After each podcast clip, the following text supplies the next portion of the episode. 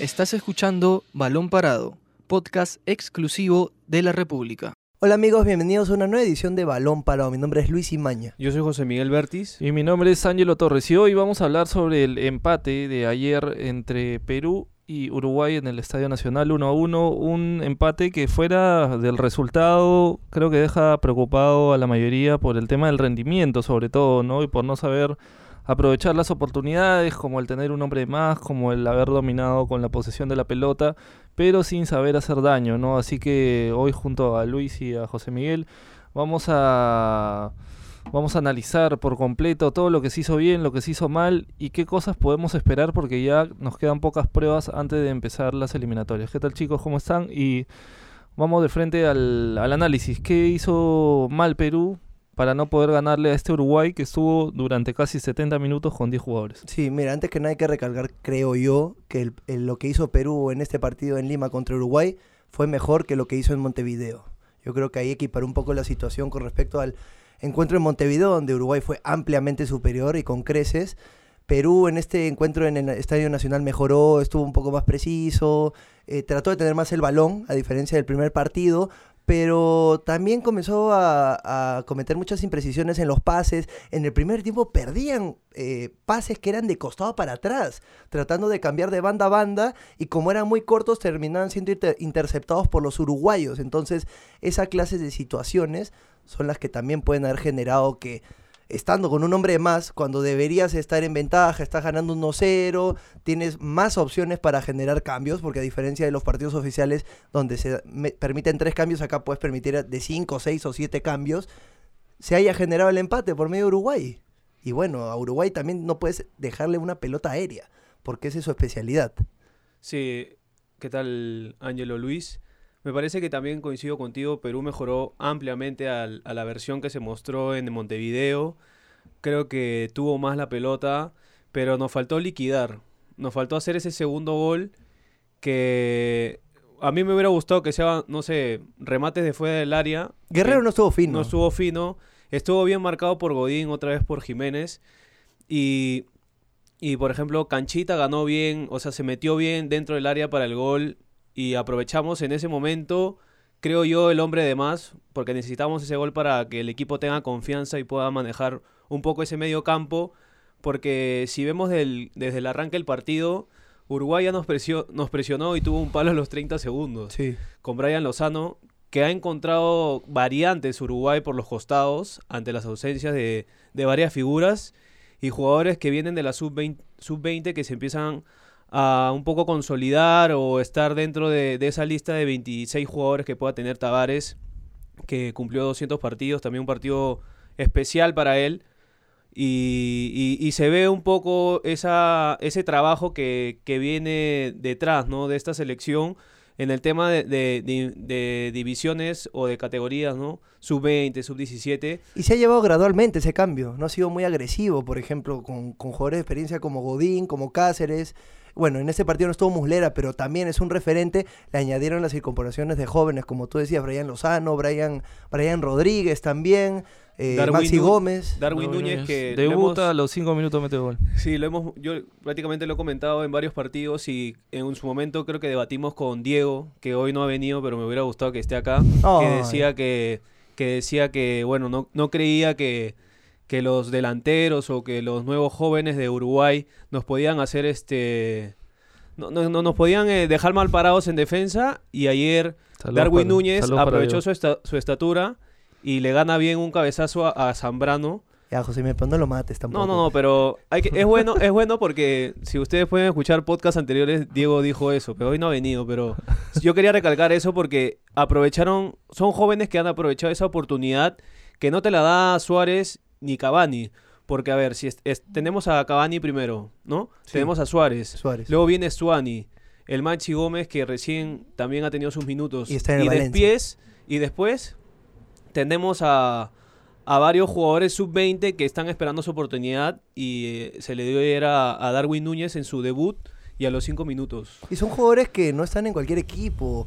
Eh, lo más lejos, o sea, se puede decir que lo más bajo que pueden estar es en el Nacional de Uruguay, uno de los equipos más históricos de su país. También hay varios jugadores en, en la Liga MX. Me parece que Brian, Brian Lozano está en el Santos Laguna. Estamos hablando de una liga que en verdad es competitiva, es la base de la selección mexicana. Entonces, no son jugadores que, a pesar de ser jóvenes, se les tenga que se les tenga que subestimar. Son jugadores, como siempre lo hemos dicho, con hambre de gloria. Son uruguayos, los uruguayos siempre cara- se caracterizan por meterles empuje extra. Y se vio, se vio en el Y- partido con Perú. Y dejo un sinsabor porque, bueno, es un amistoso, teníamos un jugador de más. Imagínate que este partido se dé eh, eliminatoria y justo que Uruguay sea, bueno, eh, se haga el feature, creo que va a haber un nuevo feature para ver con quién nos toca Sí, primero, pero el 3 de que más o menos que más o menos sean las últimas fechas para atentar un repechaje, un, un pase al, al directo a la Copa del Mundo. Entonces, me parece que, que tenemos que empezar a liquidar y a, y a demostrar quizá esa contundencia que en su momento no teníamos, ¿no? O que teníamos para remontar un partido cuando empezábamos perdiendo. Porque esta, esta selección, ha- han habido varios partidos que empezaba con el marcador en contra y lo, lo, lo remontaba. lograba remontar. Claro. Y- Eh, Fue en el caso de Uruguay, en el empe- 2017. y también viendo un poco los planteles de los dos, eh, los dos va- variaron un montón en, todos, en todas sus líneas. Por ejemplo, lo único que se mantuvo fue el ataque peruano, que otra vez repitieron Carrillo de la última vez que se enfrentaron acá. Pero después hay una defensa nueva peruana con Zambrano, con Abraham, que en su momento estuvo en la banca de suplente y ya se consolidó de titular. Trauco, Advíncula, que Trauco recién se sumaba después de ese centenario a esta selección. Y después otra variante es ayer Canchita, ¿no? Por el, por, por Yotun, pero nos falta. Nos, estos amistosos me han dejado ese, esa sensación que sin Yotun, eh, ese funcionamiento al medio campo no, No es el mismo. no es el mismo. No, no genera Yo- mucha situación de gol. Ahora, a mí me preocupa mucho lo que, lo que se vio de Trauco. Yo creo que Uruguay desvistió un punto débil muy importante del, del lateral peruano, que es la marca. Eh, a cada rato le paran ganando la espalda y en velocidad también. Pero Troco no marca mucho, o sea, creo que es algo que sí se, sí se sabía. Pero ya, digamos nosotros sí, porque seguimos a cada rato a la selección, pero probablemente otros jugadores o otros, por así decirlo, gente de otro país no se da cuenta, pero ya conforme va pasando los partidos y se va notando cada vez más que el hueco, por así decirlo, de la selección es por la banda, por la banda izquierda de la selección, eh, puede aprovecharse por los rivales y eso no nos conviene. Sí, sí, eso sí. Bueno, a ver, yo tengo una lectura de repente, a ver, creo que peor que lo que jugó Perú en Montevideo. Es complicado que juegue peor porque hizo un muy mal partido allá. Pero igual está fuera del, fuera del resultado, fuera del 1 a 1. No me, yo no quedo conforme con el rendimiento de la selección porque el fútbol no se juega sin arcos, pues, o sea, la pelota no es que tienes que llevarla de un lado para el otro y dominarla y dominar, o sea, que, que tú tengas la pelota y que puedas controlar el ritmo del juego, Sin lo que sea, sin sentido, olvidándote de que para ganar finalmente tienes que tienes que anotar, ¿no? Entonces, este Perú y aparte el plan en el que estuvo Uruguay porque Ur- Uruguay vino, me parece, fuera de los primeros minutos cuando estuvieron con 11 y que tuvieron algunas chances. A diferencia Después, se, del centenario fue después, se, después se replegaron, ¿no? Porque estos partidos son como simulacro de lo que puede pasar en las eliminatorias. Entonces ellos vinieron, se metieron un poco atrás y la verdad es que Uruguay se siente muy cómodo de jugar así, ¿no? O sea, se metió atrás, Perú encuentra este el, el gol, pero pero fuera de fuera de eso no queda una sensación. De repente Perú sí hace un, un primer tiempo después de la expulsión Aceptable. donde es, donde es superior a Uruguay, ¿sí? Pero en el segundo tiempo, donde estás con 1-0 arriba, por más que tengas un hombre de más, tienes que liquidarlo, como dice José Miguel, ¿no? O sea, tienes que meter el gol, tienes que buscar el 2-0, el 3-0, tienes que buscar tratar de quedarte tranquilo. Y Perú no lo hizo, o sea, y Gareca hizo su primer cambio a los 70 minutos, Sí. que fue Costa. Entonces, a ver, este, no sé, eso significa entonces que estaba muy conforme con lo que estaba haciendo Perú. Y Perú en el segundo tiempo fue bien parsimonioso, la verdad. Hasta que le empatan y empiezas a acelerar de nuevo, haces cambios, pero ya estabas con. O sea, que Uruguay, por más que sea Uruguay, que un equipo te empate con 10 jugadores de local es preocupante. ¿no? Pero, pero parece que es la, la historia de siempre. Me refiero a que Perú está ganando, digamos, está empate. Perú busca el partido. Y ya cuando está ganando, se repliega. Entiendo que, que es normal que los e- equipos se replieguen un poco, pero ya lo hace, lo, lo eh, la selección lo hacía demasiado. Y siempre se presta a que el equipo rival te empate o te esté remontando. Y justo ahí es donde eh, la selección comienza a reaccionar nuevamente, pero ya es muy tarde.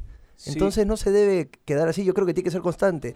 Sé que es difícil, pero probablemente a la hora de marcar el primero, como tú dices, Ángelo, el segundo, el tercero, y concretar el partido. Y por, por ejemplo, después de la expulsión de, eh, de Martín Cáceres a los 26 minutos más o menos, Perú eh, tiene ese hombre de más, logra marcar el 1-0. Yo creo que debió irse con el 2-0 más tranquilo.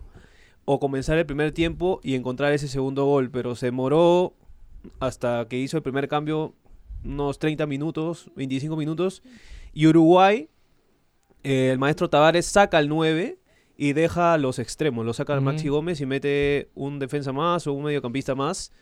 Y logra tener. A ver, le, le log- logra quitarle por momentos el balón a Perú. Y, y son jugadores muy rápidos que en una contra. Por ejemplo, ayer un- hubo un pase que le pone vecino a, a Rodríguez cruzado detrás de la, a la espalda de Trauco Sí. y que, bueno, no, no logra controlar y en la primera nomás remata y sale cruzado al, al- al arco de Galese. Me parece que de esa manera Uruguay este, intentó y son jugadores muy rápidos y por momentos nos agarraron mal parados. Pero me deja la sensación de que, como lo decía al inicio, debimos liquidar. Liquidar porque Uruguay con el empate tenía 10 minutos. Y en esos 10 minutos, con 11 contra 11, nos ha demostrado que nos deja sufriendo hasta los últimos, hasta los descuentos. Ya lo vivimos en el 2-1 que le ganamos acá. Entonces, y, y- y colocó un 9 alto, Núñez, y encuentra el balón en la primera, la, la mete. Y luego le podía, Uruguay nos podía meter y nos llenaba de balonazo, balonazo, y en cualquier momento Y ese Núñez juego. otra vez podía, porque no tenía, como tenía 10, no tenía eh, otro jugador o dos nueves en, en el área para, para buscar el- el- la remontada, ¿no? Pero igual me deja esa sensación de que debimos liquidar y que eso no puede pasar en, en partidos eliminatorios. No, y, y- nada, y- seguir buscando esos, esos recambios. Por ejemplo, Lozano, Rodríguez, jugadores que meten. Por ejemplo, ayer Reina entró, o, en es- o me da la sensación que en estos amistosos Reina no me ha, no me ha dejado del todo conforme y se le, se le está dando la oportunidad. Físicamente no pudo. No, y Cos- Costa también Difícil perdió en los mano a mano. ¿no? En Montevideo intentó encarar a, a Jiménez. Entonces, tenemos que seguir buscando y, y eso nos va a costar más durante la eliminatoria, ¿no? Y por ejemplo, a ver, yo creo que el mejor jugador de Perú termina siendo Advíncula. Y Advíncula es el lateral derecho. Y finalmente su termina destacando más en ataque incluso que en defensa. Y se o puede decir que Advíncula es el, el- uno de los pocos o el único jugador de la selección que pudo soportar ir al choque con los uruguayos. Si hasta. Guerrero la, la tenía difícil con Godín, ni qué decir Trauco, ni qué decir Jordi, Cueva. Entonces se, se nota hay una, una gran diferencia en el biotipo de los jugadores uruguayos que al final puede beneficiarles y nos perjudica a nosotros. Entonces eso es algo que se tiene que evaluar. No puede ser que tiene jugadores de, de un metro ochenta y cinco y, el promedio del jugador peruano en la selección era de un metro setenta y cinco, por así decirlo. Se, se nota una gran desventaja. Sí, bueno, en esa en la cuestión de biotipo, yo creo que siempre o por lo menos vamos a perder con los uruguayos, ¿no? Porque hay que jugarles diferente, ¿no? O sea, hay que que el- tratar de sacarlos al El fútbol ya de hace unos años es un deporte físico. Sí, sí, sí, no, claro. Y, y se ha demostrado como jugadores que no son tan técnicos, con el simple hecho de tener un, un buen biotipo, ser fuertes, ser altos, te pueden complicar. No, sí, sí, sí, eso sí. Pero, a ver, Perú igual le ha ganado, bueno, empató en la Copa América 0-0 y termina ganando en penales. No, fue un en- partido que Fue un partido que se puede pudo, decir que agradecimos porque Sí. hubieron opciones de gol, hubieron dos goles anulados o tres goles anulados, me parece. Tres. Por tres, sí. eso. Y en el y en eliminatorias acá terminamos ganando con rendimiento muy alto, ¿no? Que ayer la verdad no los tuvimos. Yo lo destaco a, a Advíncula porque me parece que incluso hizo más daño que- en ataque que el mismo Carrillo. O sea, Carrillo era el volante casi extremo y yo la verdad es que muy pocas veces lo vi enganchar o desbordar o hacer algo que, no sé, de repente hay gente que ha visto algo diferente, porque también he visto comentarios diciendo que Carrillo jugó bien, que jugó bien Cueva, Pero para mí, según lo que yo vi, a ver, eh, Carrillo por su banda, el que destacó más fue Advíncula. Entonces, ahí también te dice Carrillo, que está jugando en la Liga Árabe, que también le está haciendo a la Liga Árabe. Está como para pensar que es un jugador que tiene que arrancar. A ver, Costa tuvo sus dos buenos amistosos la, la Fecha fecha, pasada. doble. Ecuador y Brasil. Ahora no jugó muy bien, o sea, no, no, no tuvo el mismo nivel. Este, nosotros tenemos el recambio en algunas posiciones necesarios como para, como para pensar que tenemos, eh, que estamos creciendo, que estamos ampliando el, el, el universo de jugadores, porque yo lo que, yo lo que creo que pasa con la, con la selección o que, pasa con, con Gareca, ayer justo hablamos un poco, ¿no? De lo, lo bueno que era que Gareca se quede, que tenga un segundo proceso, que siga, que ya sabemos Perú a qué juega, que tiene ya un proceso, pero lo que pasa es que yo creo que Perú tiene que, a ver, en el caso de Uruguay, ya que ha sido nuestro rival de ayer, ¿no? Tavares había cumplido 200 partidos y él hablaba de que fuera del proyecto de que pudieron clasificar a tres mundiales de manera consecutiva, estaba el tema de que han hecho bien el recambio generacional, ¿no? O sea, sacan jugadores nuevos, este, se implementan, sale de las divisiones menores, de las mismas selecciones menores y dan el salto y se nota que están capacitados, que pueden hacerlo bien, que juegan bien y que se adaptan a la idea. Entonces, este, yo no sé si eso está pasando. No, siento que tenemos un grupo que ya está bien consolidado, pero fuera de eso no estamos sumando muchos más jugadores. Que me parece que esa es una de las tareas que tenemos que hacer, porque si no después en eliminatorias, este, no sé qué tanto, no, no, no hay tiempo para pruebas sobre todo, ¿no? Y no hay tiempo para pruebas. Sí, se tiene que ampliar el universo de jugadores. Ahora, lo bueno es que Gareca va a tener dos partidos amistosos más antes de disputar las eliminatorias el- en marzo del 2020. Así que en estos partidos que se van a jugar contra Colombia y Chile, esperemos que ahí pueda pulir algunos algunos aspectos eh, de estrategia y también probablemente incorporar algunos jugadores. Yo, por ejemplo, yo creo que Ascuez cuando entró, a los pocos minutos que entró entró, entró bien. Entonces es un jugador que hay que darle más minutos, está bien. Yo creo que ya, ya tuvo suficiente con, con lo que sucedió hace unos años, que se puede decir que lo, lo sancionaron al no convocarlo por, por varias, por, por el- lo que quedó el proceso de eliminatoria de Rusia No 2018. sé si lo sancionaron, ¿no? Eso no, se- no termina, pe, no termina muy claro, ¿no? Más que nada como un castigo, porque si no te convocan por tres años, ¿qué más puede ser? Lo que, a ver, eso le preguntaron a Gareca, me parece en la anterior convocatoria que, que lo llama después de, después de tres años. Y él dice que, porque justo, claro, ju- justo pasa que se fue al Golburgo, nunca jugó. Ya, pero Este, después vino acá a Melgar, vino a Alianza y parece que no les convenció y se fue a Estados. Unidos y donde recién ha tenido continuidad. ya, pero por eso en Estados Unidos ya estaba un, buen tiempo, creo que casi Sí. un año y no lo no lo había convocado Sí, hasta no recién ahora. llamado. Y cuando lo convocaron en, en la última me parece no jugó. No juega, sí. Por eso digo, o sea, se puede decir que es como un- una reprimenda, fue una reprimenda. Entonces, yo creo que ya suficiente la reprimenda, hay que darle una oportunidad a ver cómo rinde. Ya está jugando, está en No, una liga, bien. una liga con donde hay buen físico y para ver pues que lo prueben contra Chile y Colombia. Bueno, yo no soy el entrenador obviamente, pero no sería mala idea. Sí, y lo bueno es que necesitamos a veces un jugador, ya si el funcionamiento, el colectivo la ofensiva no, no, no se da, necesitamos un jugador de esa línea de tres o no sé si es que forma con dos, que tenga ese, esa llegada al área. Y Ascuez lo tiene. Ayer llegó, creo Le- que le dieron 10 minutos. Le dio un buen menos, pase a Guerrero. Y le dio un buen pase a Guerrero. Luego creo que lo, lo encara a Jiménez y le hace una jugada, saca un centro al medio. Y es justo, creo que esa es la, la de Guerrero que remata de zurda. Y pisó varias veces el área en menos de 15 minutos. Sí. Entonces a esos tipos de jugadores hay que darle un poco más de rodaje para que... Y marca también. Exacto, y para que se vaya acoplando este juego, porque una cosa es el juego de Gareca de hace tres años, cuando él no estaba, y ahora es totalmente diferente, ¿no? Y hay otras piezas. Él en su momento fue, fue una pieza clave para Gareca, tanto en la... Más que todo en la, en la defensa... Ah, pues en la defensa, en claro. la defensa con Zambrano, eran la, la, la, la Era dupla la de centrales. Sí, sí, sí. Y justo el último en el que, el último partido en el que ya, bueno, de ahí ya no lo convocan, convocan jugó contra Uruguay en Montevideo de, de volante central.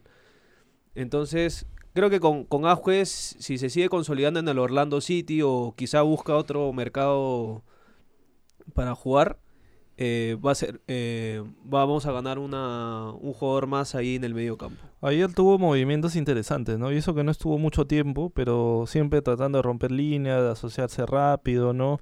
Es un jugador de características diferentes a la de Tapia, la de Yotun, que es más físico, de hecho tiene más potencia, pero, pero igual siempre es bueno tener un jugador que te rompa un poco los esquemas, ¿no? Porque si no, este... El, el si rival te lo lee todo. pues. Claro, si no, te, te vuelve muy, muy, muy fácil, pre- muy predecible, ¿no? Más bien, ¿ustedes qué tal vieron a Cueva ayer? No, yo siento que no, no. un- un- Uno, yo creo que siempre va a tener ese en la, en la mente ese cueva que empezó la eliminatoria, que estuvo en la Copa América, probablemente también casi al final de las eliminatorias, y no es el cueva que estamos viendo ahora. No es el cueva, entonces yo creo que aún le falta. Le falta partido. Este Sí. juego es. eh, eh, le falta partidos. Por, su por momentos, creo que hubo un, un pase que le pone a Flores y que Flo- Flores remate, lo, Sí. lo bloquea Jiménez. Pero después hay, hay un momento que también lo encarga a Cáceres. Y ahí traté de ver un poco el cueva en el que estamos acostumbrados cuando tiene la pelota, te engancha en, un momento te saca, no sabes si va a ir para la izquierda o para la derecha y gana un tiro libre. Pero le fal- se nota un cueva falto de fútbol y de físico, ¿no? Porque se le nota un poco subido de peso. Claro, es que uno sabe lo que Cueva puede dar y se ha visto, y esto no es lo que Cueva puede dar, puede dar más. Entonces eso genera un poco de incomodidad, se puede decir, o un sinsabor con respecto al rendimiento que se vio en estos partidos. Claro, y Gareca justo en la conferencia también dijo que por las circunstancias que está pasando Cueva, que no lo ha visto mal, ¿no? Pero necesitamos a que, o sea, los jugadores que vengan a la selección estén todos en el mejor momento posible, ¿no? Y explotar ese mejor momento también, ¿no? Como en el caso, no sé, por ejemplo, de acá en el torneo local de Hover, ¿no? Que tuvo algunos minutos en Uruguay, o si algún jugador que, que le está yendo muy bien en alguna liga extranjera, aprovechar, ¿no? Porque el fútbol también es de momentos, ¿no? O sea, si un jugador está en estado de gracia, sea delantero, volante o defensa, se debería tratar, por más que tenga ya una idea consolidada, de aprovechar esos, esos momentos de lucidez que tienen todos los jugadores, Y, ¿no? y cuando en su momento también se criticaba, se criticaba un poco no tener es eh, una dupla consolidada, ir eh, con, no sé, en su momento con Rodríguez, Ramos, no teníamos a alguien detrás que los pueda suplir. Ayer Abraham ha demostrado que, que con un trabajo silencioso ya se ha consolidado eh, en- por el lado izquierdo. Y yo creo que si sigue así, trabajo, bueno, perfil bajo, trabajando en silencio y, bueno, lo que le dice Areca y haciendo bien las cosas en Vélez, yo creo que en cualquier momento puede dar el salto a Europa. Lo de ayer, lo de Abraham ayer, para... No, no, me gustaría verlo un- en un duelo con otros delanteros, ¿no? Pero lo que... Y, en su momento en la Copa América ya lo hemos visto con, con Suárez y con Cavani, pero lo, lo, que hizo ayer eh, Abraham comple- complementándose un poco con Zambrano, que tampoco no tiene ritmo futbolístico, porque hemos visto otra, otro nivel de Zambrano en la Copa América y ahora es totalmente diferente. Sí, su llegada al Dinamo de Kiev no le, no le ha sentido bien. Sí, y a veces le está costando un poco las salidas. Ayer eh, ya se le notaba cansado cuando le ganan el, el cabezazo para el gol uruguayo. Y ayer Abraham estuvo impecable. Tenías que rechazar, rechazaba. Tenías que salir jugando, tenías que salir jugando. A Era acertado en su eh, juego. Exacto, acertado. esa era la palabra, Luis. Sí, así que en realidad, bueno, esperemos que en estos dos últimos amistosos veamos una...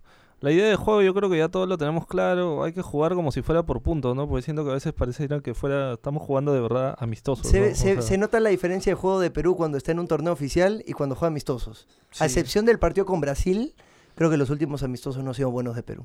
Sí, sí, y es algo que pasa en los amistosos, ¿no? Porque antes, después del Mundial, hasta antes de la Copa América, también Perú cayó en un en una irregularidad un poco extraña, ¿no? De jugadores con, con niveles que no estaban a la altura, con la misma selección que no estaba jugando muy bien, salvo el, no sé, el 3 a 0, por ejemplo, que le ganan Estados Unidos a Chile, ¿no?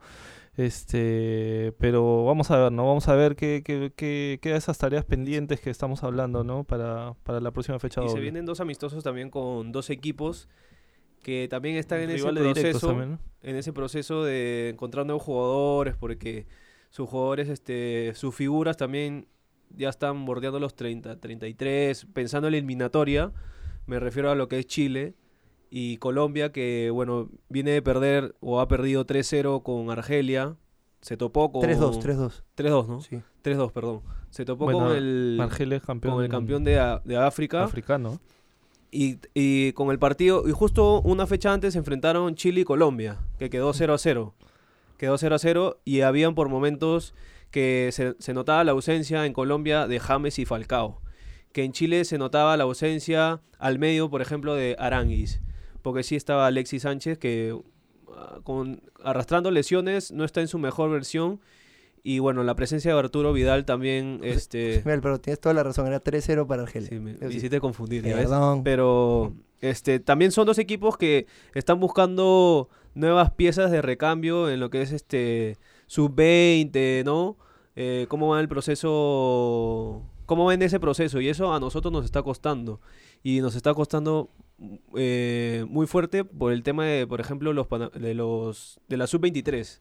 Yo creo que si la sub-23 se logra consolidar eh, y encontramos jugadores que puedan anclar en esta absoluta, yo creo que vamos a ir mejorando, sobre todo en, en ataque, buscando ese reemplazo de, Paolo. Yo creo que González Cela por ahí se puede perfilar, pero necesita también esos minutos, por ejemplo, con la sub-23 y luego mirarlo también en- quizá en estos amistosos que se vienen. ¿no? Claro, que debería ser una selección casi de transición, ¿no?